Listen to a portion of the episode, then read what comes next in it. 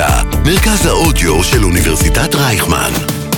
כל האוניברסיטה אודיוורסיטי. עולם האימפקט. אראל טננבאום מארחת יזמים שמפתחים ומשקיעים בעתיד טוב יותר. כבר במהלך תקופת הסגרים בקורונה, הבנו שלא נחזור לעבוד כמו מקודם.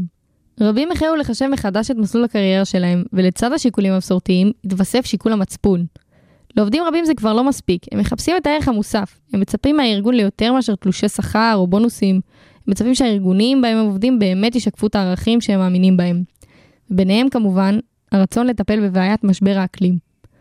ובעוד הצניחה בשווקים בעיצומה, עולם הקליימטק נשאר יציב יחסית, וההשקעות והמימון המוזרמים אל התחום עומדים על כ-50 מיליארד דולר רק ב-2022. אז איתנו כאן עידו פרי, רק בן 27, אבל עם רפרטואר מאוד מרשים. אתה גולש, צלם, אקטיביסט סביבה, מרפא בצלילים ויזם. עזבת משרה נוחה באפל עם אופציה לקריירה כדי להקים סטארט-אפ בתחום האקלים שמנגיש פתרונות בתחום האנרגיה לבתים ועסקים. מה קורה עידו? מעולה, מה שלומך? מצוין. אה, דבר ראשון, רק לפני שאנחנו מתחילים, תסביר לי מה זה מרפא בצלילים. אז יש מושג שקוראים לו sound healing, שנמצא כבר אלפי שנים בכל מיני מקומות במזרח הרחוק. אני לפני בערך שש שנים גיליתי את זה, מעולם היוגה ומעולם הרוחניות. ואמרתי, אני חייב לנסות את זה, והתחלתי כל מיני קורסים בכל מיני מקומות שטיילתי בעולם. בגדול, מה שזה, זה סדנאות, צלילים, מדיטציה ונשימות, שמלוות אה, איזשהו שעה כזה של רגיעה, וזהו. נשמע מטורף. לא שמע, כאילו, זה תחום uh, מגניב. כן, זה תחום שתופס תאוצה, ויותר ויותר אנשים מבינים שגם העולם הרוחני מאוד מאוד חשוב לנו ואיך שאנחנו חיים, אנחנו מנסים להכניס את זה גם. לגמרי. Uh, אז אתה בעצם uh, גדלת בקליפורניה. איך, uh, איך המודעות הסביבתית שלהם ביחס, ביחס אלינו? זו שאלה שקשה לענות עליה, כי נראה לי התשובה היא די ברורה. קליפורניה היא חלוצה בתחום. לצערי, הייתי אומר אפילו 30 שנה קדימה מישראל בהרבה תחומים, אם זה שאני איפה שגדלתי, שמפרידים פסולת, ומי שלא מקבל דוח במקום. ככה פשוט, וואלה. כן? אה, עד לאיפה שטסלה נמצאים וצמחו, זה אזור שבה גדלתי וראיתי את הצמיחה של טסלה. אה, ועד לכל התזונה שלנו, איך שאנחנו אוכלים, וכל האוכל אורגני ובריא ומוזן, ו-farm to table. אז לגמרי קליפורניה היא החלוצה, וישראל עוד יש לה פער להדביק. כברת דרך. כן. אז מתי עלית לישראל? ב-2010 עלינו לארץ עם כל משפחה, החלטנו לעשות עלייה, ואומנם אתם לא שומעים מבטא, אבל בהחלט היה מבטא בהתחלה היה, ועבדנו על זה קשה כדי זהו, אין להיפטר מזה. מבטא. עבדנו על זה קשה מאוד. אה, אז מתי, מתי בעצם אה, עבדת באפל? כאילו, איך, אה, איך הגעת לשם? אז בעצם, אני קצת אקדים ואני אגיד שאני קרוב לשמונה שנים מתעסק בעולם הסביבתי, כל מיני פעולות שעשיתי לאורך השנים. התחלתי בגיל 15 מניקוי חופים, עד לפעולות ברשתות חברתיות, קמפיינים, גם פוליטיקה. ובסוף, גם לפני אפל, הייתי שש שנים קצין במודיעין. אז כל, ה... כל הסקילסט הזה שבעצם אה, צברתי לאורך השנים, הביא לי את ההזדמנות הזאת באפל. והייתי שמה לפני בערך שנה וחצי. לפני, ב... וואלה, כן, אז ממש כזה. אה, לאחרונה. כן. אה, מה שאתה עשית שם בעצם, היית רכז של המחלקת קיימות? אז בעצם התפקיד הוא, בארץ עוד אה, לא היה תפקיד כזה, אז אני הייתי הראשון שעושה את זה. זה היה במחלקה ש... EHS, Environment Health and Safety, שבעצם אני הייתי אחראי לנושא ה-environment בסיפור הזה. ומה עושים בתור אה, מנהל המחלקה? אז לא, לא מנהל, אבל יותר מנהל פרויקטים בתחום הזה, ובעצם אה, מה ש... חלק מהפרויקטים היו להטמיע, נגיד, אה, יש לאפל יעדים עד 2030, להגיע אליהם, למשל להגיע לאפס פליטות, 100% מחזור, קמפיינים לעובדים, אה, ושורה של, אה, של פתרונות, של אה, פרויקטים. בעצם התפקיד היה להטמיע חלק מהפרויקטים, ופה בארץ יש R&D רחב מאוד, כשאני התחלתי היו שתי בניינים, היום יש להם כבר שישה בניינים, רק מתרחבים. זה נשמע לי עבודה מושלמת, למה, למה לעזוב? אין ספק, ו... ובאיזשהו שלב הבנתי עם עצמי שעם כל הכבוד לאפל ועם זה שהם חברה מדהימה ומוכשרת ועושים את המוצר הכי טוב שיש, אין אחד שאין לו מק או... כולם רוצים את זה. אמ, אבל בסוף הבנתי שהם לא פותרים את משבר האקלים, יש לנו קצת בעיות יותר גדולות לפתור אותם. החלטתי לקחת את מה שלמדתי ואת כל הדברים האלה וליישם את זה בחברה שלי. אז אה, טוב, אז הקדמת את ה- החברה. אה, אז רגע, לפני שתספר לנו על החברה, אה, מה- מה מה התחום הזה? מה זה קליימטק? אז קליימטק זה באמת שם מאוד כוללני לכל כך הרבה דברים. אה, כל מי ששואל אותי מה זה קליימטק, אז אני תמיד אומר, בסוף כל העולם שלנו זה קליימטק. זה קליימטק. אה, מה בפועל? בעצם הגדירו כל מיני תחומים, אם זה תזונה, כל הפוד-טק והאגרוטק, איך שאנחנו, כל הגידולים, אה, ואם זה האנרגיות מתחדשות, ואם זה הפליטות פחמן שאנחנו צריכים עכשיו לאסוף. כל התחומים האלה בסוף נכללים תחת קליימטק, ומסתכלים על הקטגוריה, על, ה, על התחום הזה בשתי מילות מפתח, מיטיגציה ואדפטציה. בסוף מיטיגציה זה איך אני מונע מהמשך פליטות פחמן באטמוספירה, או שאני קולט את זה, או שאני עושה כל מיני פעולות, ואדפטציה, איך אני חי בעולם שבה העולם נהיה חם יותר, ואיך אנחנו מתמודדים עם זה. אז ככה אני רואה את, ה, את הסיפור הזה, והפתרונות שבאים עם זה. ואז כשעבדת באפל, בעצם אה, מה, מה היה הרגע שאמרת שאתה רוצה להיכנס כאילו ל- לתחום הזה ו- ולהתעסק ב- במשבר? אז תראה, כן התעסקתי בזה תוך כדי אפל, אבל בסוף, אה, שהרגשתי שאני רוצה, רוצה לעשות יותר, אה, זה היה שבסוף התחיל, תוך כדי התחיל לי הרעיון לח- להתבשל ולהבין שאוקיי, אפשר לעשות את זה גם מחוץ, אה, ולעשות אימפקט יותר משמעותי, ולהנגיש את זה גם לעוד חברות ולעוד אנשים, ותכף נדבר גם מה אני עושה, אבל, ומה החברה שלנו עושים, אבל בסוף הרגשנו ש, שאפשר לעשות את זה מחוץ, אה, מחוץ לה. אז מה, אז מה אתה עושה? אז באמת לפני שנה הקמתי את Elements, שזה החברה שלנו, שאנחנו בעצם פלטפורמה שאנחנו עובדים ביחד עם אה, חברות גדולות בעולם, corporates, enterprises, ובעצם מודדים את הפליטות פחמן של העובדים שלהם, וגם עוזרים להם לצמצם אותו ולהעביר את הבתים שלהם לאנרגיות מתחדשות. עכשיו, למה זה מעניין? רגולציה שנכנסת בעולם, יותר מחייבת חברות להגיע ליעד הזה עד 2030. אה, גם התחייבות מלקוחות ומשקיעים שדוחפים אותם, את החברות האלה להגיע לזה. וגם ג'ן זי ומילניאלס, היום 60% מה-workforce הוא ג'ן זי, ומילניאלס עד 2025 זה הולך להיות 75%. אז יותר ויותר ויותר, יש מחקרים שממש רואים שאנשים בגילאים שלנו רוצים להתעסק בקיימות, רוצים שהחברות שלהם יתעסקו בזה. אז לקחנו את כל הפרמטרים האלה ואת כל הפאזל הזה, בעצם יצרנו פלטפורמה שהיא עושה, עונה על הצרכים האלה ומייצרת uh, win-win situation גם לעובדים, גם לחברות, אז כולם מרוצים. אז בעצם, אם אני מבינה את זה נכון, אה, יש את המונח באמת מהספר אה, המעולה של ביל גייטס, אה, אסון האקלים, נכון.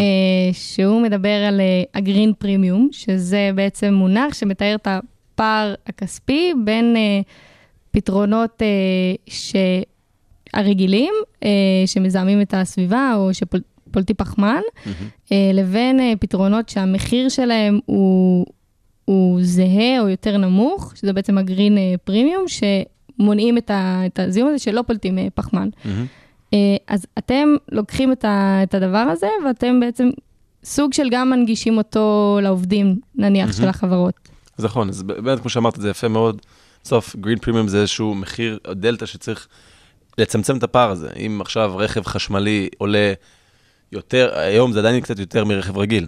וככל שנצמצם את זה, ורכב חשמלי יהיה יותר זול מרכב רגיל, אז רוב האנשים יאמצו את, את הדברים האלה. אותו סיפור גם uh, כלפי, נגיד, טיסות. יש היום חברות שגם, אגב, ביל גייטס השקיע באחת החברות האלה, שבעצם מנסים לייצר מטוסים ירוקים. ואז אני כבן אדם, אם אני עכשיו צריך לטוס לכנס, עכשיו בניו יורק למשל, ואני יכול לבחור בין מטוס ירוק למטוס אה, רגיל. רוב האנשים, אני מאמין שיבחרו את המטוס הירוק. מטוס ירוק הכוונה עם, ה, עם הדלק אה, שמי- או? מימן, בדיוק, או מימן, או אה, יש אפ- אפילו מטוסים שמנסים להפוך שכל המטוס הוא עובד על חשמל. וואו. סולארי, יש מטוס אחד שעשו ניסוי סביב העולם, כולו על- עובד על סולארי. וזה עבד, עבד. כאילו פרפקט. עבד. מטורף. סביב העולם. מטורף. מטורף לגמרי. אה, אז איזה, איזה סוג של דברים אתם עושים אה, בחברה? כאילו, איך אתם מנגישים את, ה, את הפתרונות האלה?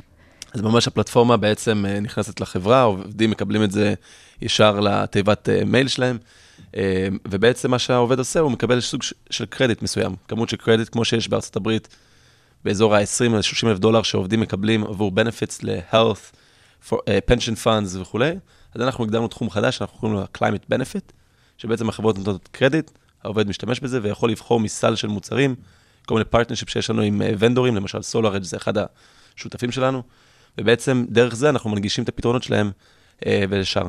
אפקון, הרכבים החשמליים, גם הם, ו- וכולי. אז זהו. אז נניח אני עסק, למה שאני ארצה נגיד להשקיע ב, לא יודעת, פאנלים סולאריים או, או דברים כאלה? מה, מה האינטרס שלי? אז, אז, אה, אז האינטרס הוא די ברור, בסוף כלכלית. סולארי, רכבים חשמליים, כל הדברים האלה, בסוף יש איזה ערך כלכלי שאנחנו חוסכים לאנשים כסף. אותו סיפור גם, אה, כמו שאמרתי, אנחנו נכנסים לבתים ועוזרים לשפר ולהתייעל אנרגטית בבית. אז יש אה, פתרונות, למשל, שחוסכות אה, על צריכת אנרגיה, כמו אה, smart thermostats, תרמוסטטים חכמים שבסוף עוזרים לך לחסוך כסף ולחיות אורח חיים יותר בריא. אז זה הדברים שאנחנו עושים. כאילו, איך אני בתור אה, בן אדם פרטי, לא, לא עסק, יכולה לתרום את חלקי בתחום? אז זו שאלה שבאמת הרבה שאלו אותי, מה אני יכול לעשות? זה תמיד עולה בהרצאות וזה, אוקיי, אמרת יפה, נחמד, אבל מה אני בסוף בתכלס יכול לעשות? אז ותמיד אני מתחיל עם זה שהחינוך ומודעות זה הדבר הבסיסי הראשוני שחייבים לעשות אותו כדי להיכנס לתחום.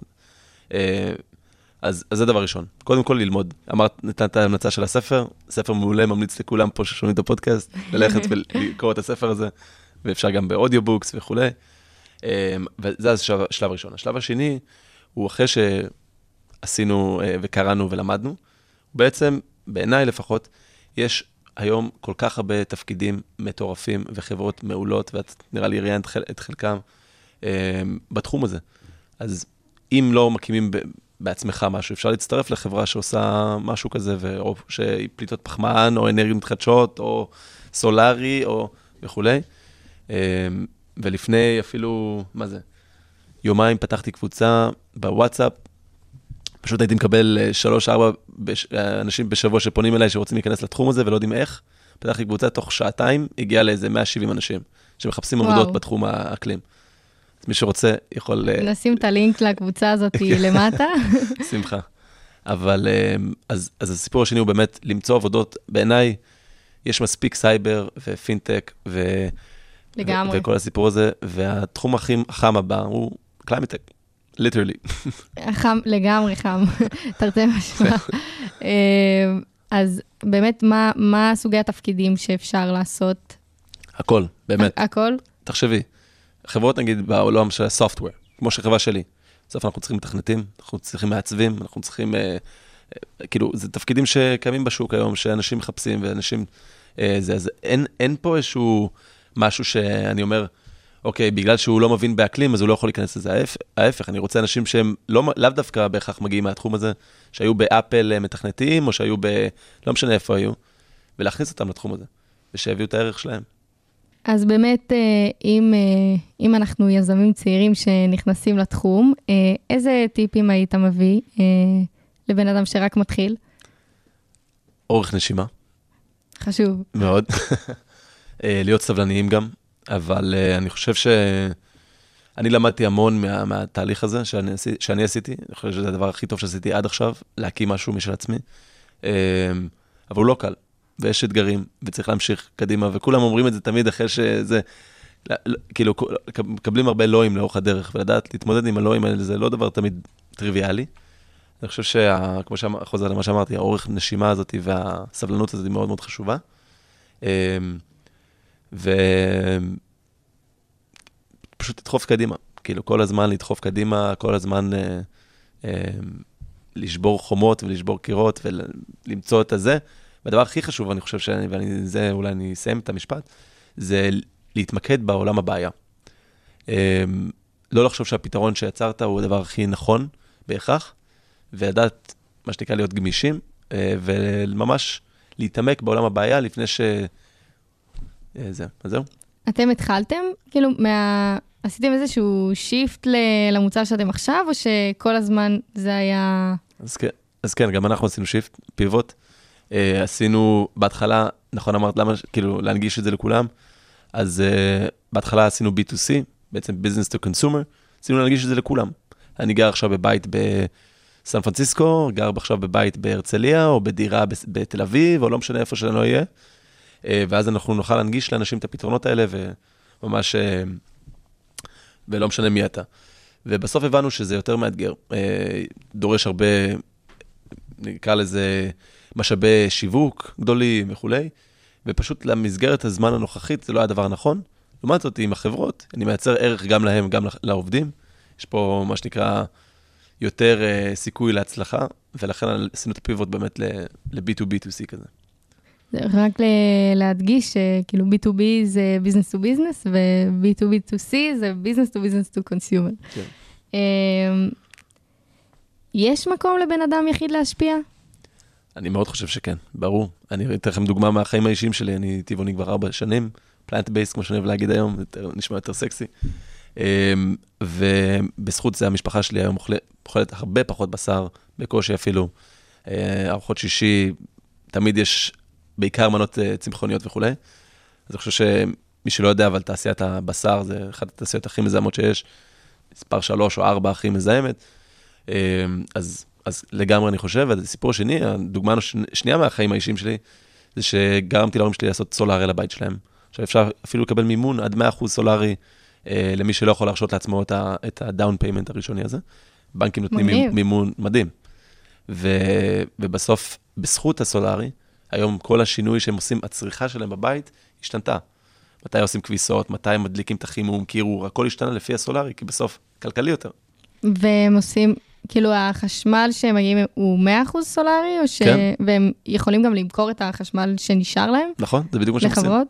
הם, הם מוכרים את החשמל העודף לחזרה לרשת בעצם, ככה זה עובד עם חברת החשמל, והיום, אחרי שהם מחזירים את ההשקעה תוך בערך ארבע וחצי שנים, כמעט קרוב חמש שנים, הם בעצם מייצרים 2,000 שקל של חשמל, 2,000 שקל של כסף בסוף, נכנס להם לחשבון, אחרי שהם קיזזו את החשמל שלהם פנימית, הם מרוויחים. אז למה לא כולם עושים את זה בעצם? שאלה מעולה מאוד.